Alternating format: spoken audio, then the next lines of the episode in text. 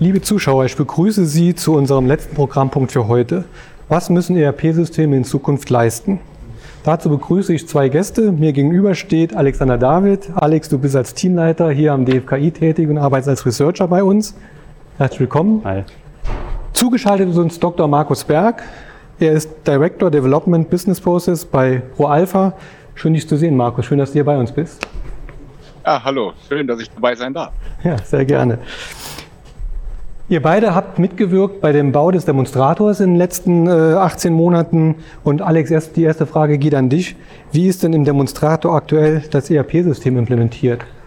Genau, also wir haben, äh, wie vielleicht auch schon eben in den Demonstrator-Vorführungen gesehen, das ERP-System dahingehend implementiert, dass wir zum einen die Schnittstellen nach außen haben. Das heißt, über den Produktkonfigurator können wir unseren USB-Noppenstein konfigurieren in verschiedenen Farben, Varianten mit verschiedenen Daten und darüber eben die Produktion in Gang setzen. Das ist nur der erste Schritt, dass es überhaupt mal losgeht. Dann dient das ERP natürlich weiterhin dafür auch die Produktion zu planen, also welche Module müssen mit eingebunden werden.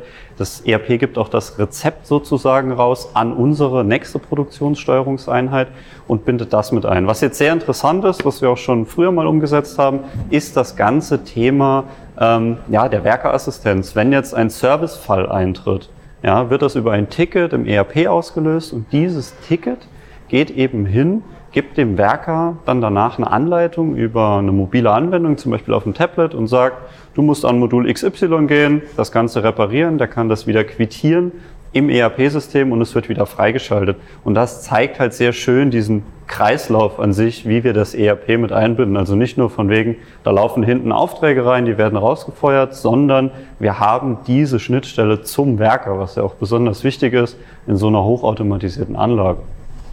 Markus, und welche Rolle hat ProAlpha dabei gespielt bei dem ERP-System bei uns und was habt ihr da umgesetzt? Ja, nun ja, also das ERP-System ist eben unser ERP-System, was in der Anlage integriert wurde von ProAlpha. Ähm, und wir haben bei der, bei der ganzen Implementierung natürlich jetzt erstmal den Konfigurator beigestellt, äh, um einfach diese Konfigurationen ähm, zu machen aber eben auch die Integration in die Anlage, sprich die Kommunikation mit dem Integration Layer, das Austauschen der Daten. Immerhin ist das ERP-System so weit angebunden, dass ich wirklich aus den aus der Anlage die Rückmeldungen bekomme, ich im ERP-System direkt sehe, wie der Arbeitsfortschritt ist und ähm, dementsprechend muss man diese ganzen Prozesse, äh, diese ganzen Daten müssen gesammelt werden und auch entsprechend aufbereitet.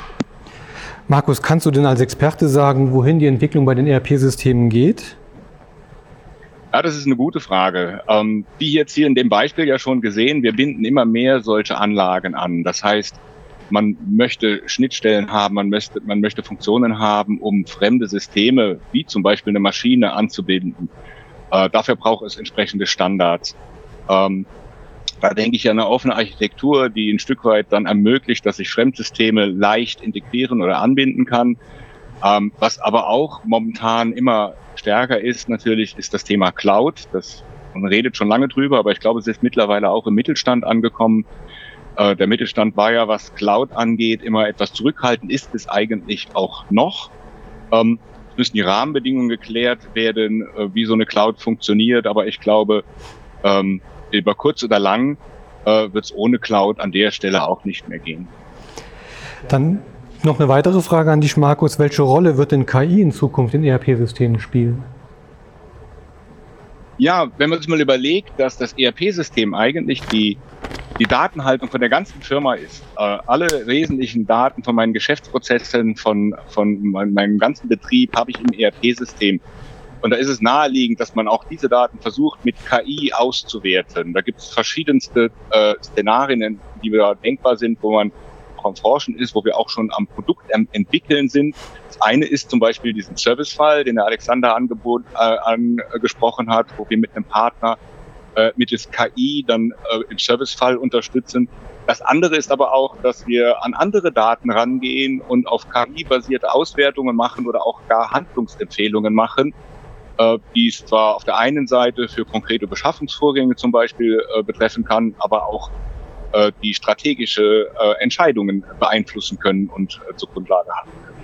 Ich glaube, das war jetzt das richtige Stichwort. Alex, ihr habt ja im letzten Jahr oder in 2019 bereits eine Anomalieerkennung hier in den Demonstrator eingebaut oder im letzten Demonstrator gehabt. Kannst du dazu was sagen, wie das gemacht wurde, wie das realisiert wurde und was das mit ERP zu tun hat? Genau, richtig. Also ähm, von der Idee her ist es so, man erkennt jetzt beispielsweise am Transportband von unserer Logistikeinheit, hier tritt eine Vibration auf oder ein Schleifgeräusch. Das ist ja erstmal eine Anomalie, die muss erkannt werden, dann über eine KI, die eben diese Erkennung macht und genau diesen Fall weitergibt. Und wohin gibt die äh, Anwendung das eben weiter ans ERP-System?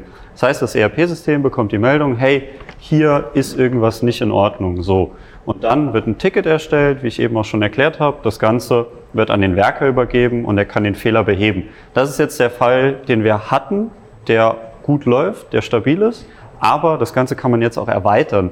Und das ist auch die Idee, wie wir es so ein bisschen machen wollen. Wir wollen ähm, die Anbindung machen mit, gemeinsam mit Empolis über das Service Express. Dann kann man nämlich hingehen und eine Ähnlichkeitssuche in den Fehlern machen.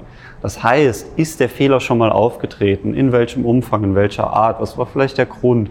Wie hängt das Ganze zusammen und welche Empfehlungen müssen wir dem Werker geben? Geben wir die Standardempfehlung raus, geh einfach hin, schraub das wieder fest oder haben wir für den Fehler auch noch andere Ursachen oder Quellen, die irgendwie dort drin hängen? Und damit haben wir auch wieder gezeigt am Ende, wenn es dann umgesetzt ist, dass wir diese verschiedenen Systeme miteinander verbinden. Und das ist ja auch das, was wir hier in der Smart Factory zeigen wollen.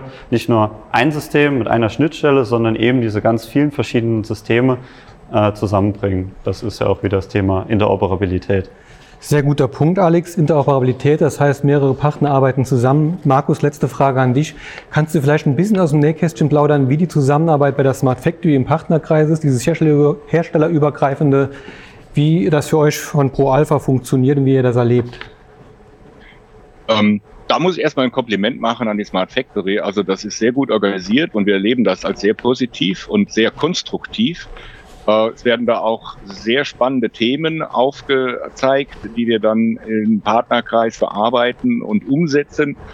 Und ich habe da eigentlich alle Partner immer als sehr ähm, ja, engagiert auch äh, wahrgenommen, wo, dass wir diese, diese ähm, Projekte auch wirklich dann live bringen können und da was zeigen können. Also für mich war das sehr spannend, hat viel Spaß gemacht. Und ich wünsche mir für die Zukunft, dass wir auch die Zeit haben, da noch weiter dran teilzunehmen, weil das ist immer so ein Thema, ähm, dass man sich mit diesen Sachen auch beschäftigt. Aber es ist ja echt wichtig, weil wir arbeiten hier in der Zukunft von, von den ERP-Systemen oder auch von einer intelligenten Fertigung. Und das Ganze muss ja im Zusammenspiel mit dem ERP dann auch letztendlich funktionieren. Ja, und wir alle hoffen natürlich und wünschen uns, dass wir uns auch bald wieder hier physisch treffen können, weil auch davon lebt die Zusammenarbeit im Netzwerk wie der Smart Factory Kaiserslautern, dass wir uns mit den Partnern auch vor Ort nochmal treffen können, weil wichtig sind die Gespräche so beim, beim Kaffee später oder dann auch abends beim Essen, an, an, beim Bierchen vielleicht auch mal, um sich einfach mal austauschen zu können. Ja, wir sind jetzt auch schon am Ende des Gesprächs angekommen. Vielen Dank euch beiden für die, die äh, Einblicke zum Thema äh, ERP-Systeme. Liebe Zuschauer, das war unser letzter Slot für heute. Aber es geht morgen schon wieder weiter. Nachdem wir heute schon bereits seit 9 Uhr senden, haben wir auch in den nächsten Tagen für Sie ein sehr interessantes Programm zusammengestellt. Bereits morgen früh um 9.30 Uhr geht es mit dem Thema weiter Edge, Edge Cloud und Cloud für die Produktion von morgen. Ein sehr spannendes Thema, wo welche Daten hingespeichert werden und wie die genutzt werden können und ausgewertet werden können. Und um 11 Uhr heißt die Frage, warum stehen Production Level 4 und Gaia X für die Produktion der Zukunft? Und dann, das ist noch nicht alles für den Tag von morgen, und um 14.45 Uhr hält Professor Martin Ruskowski eine Keynote mit der Headline Autonom, resilient, agil, Production Level 4 definiert die Produktion der Zukunft neu. Mir bleibt nur noch, mich bei Ihnen ganz herzlich äh, zu bedanken, dass Sie heute bei uns zu Besuch waren auf der, auf der digitalen Hannover Messe. Ich wünsche Ihnen allen noch einen schönen Abend und freue mich auf Ihren Besuch morgen. Vielen Dank. Tschüss. Dankeschön. Ciao. Danke ebenfalls. Ciao. Danke, Markus. Danke.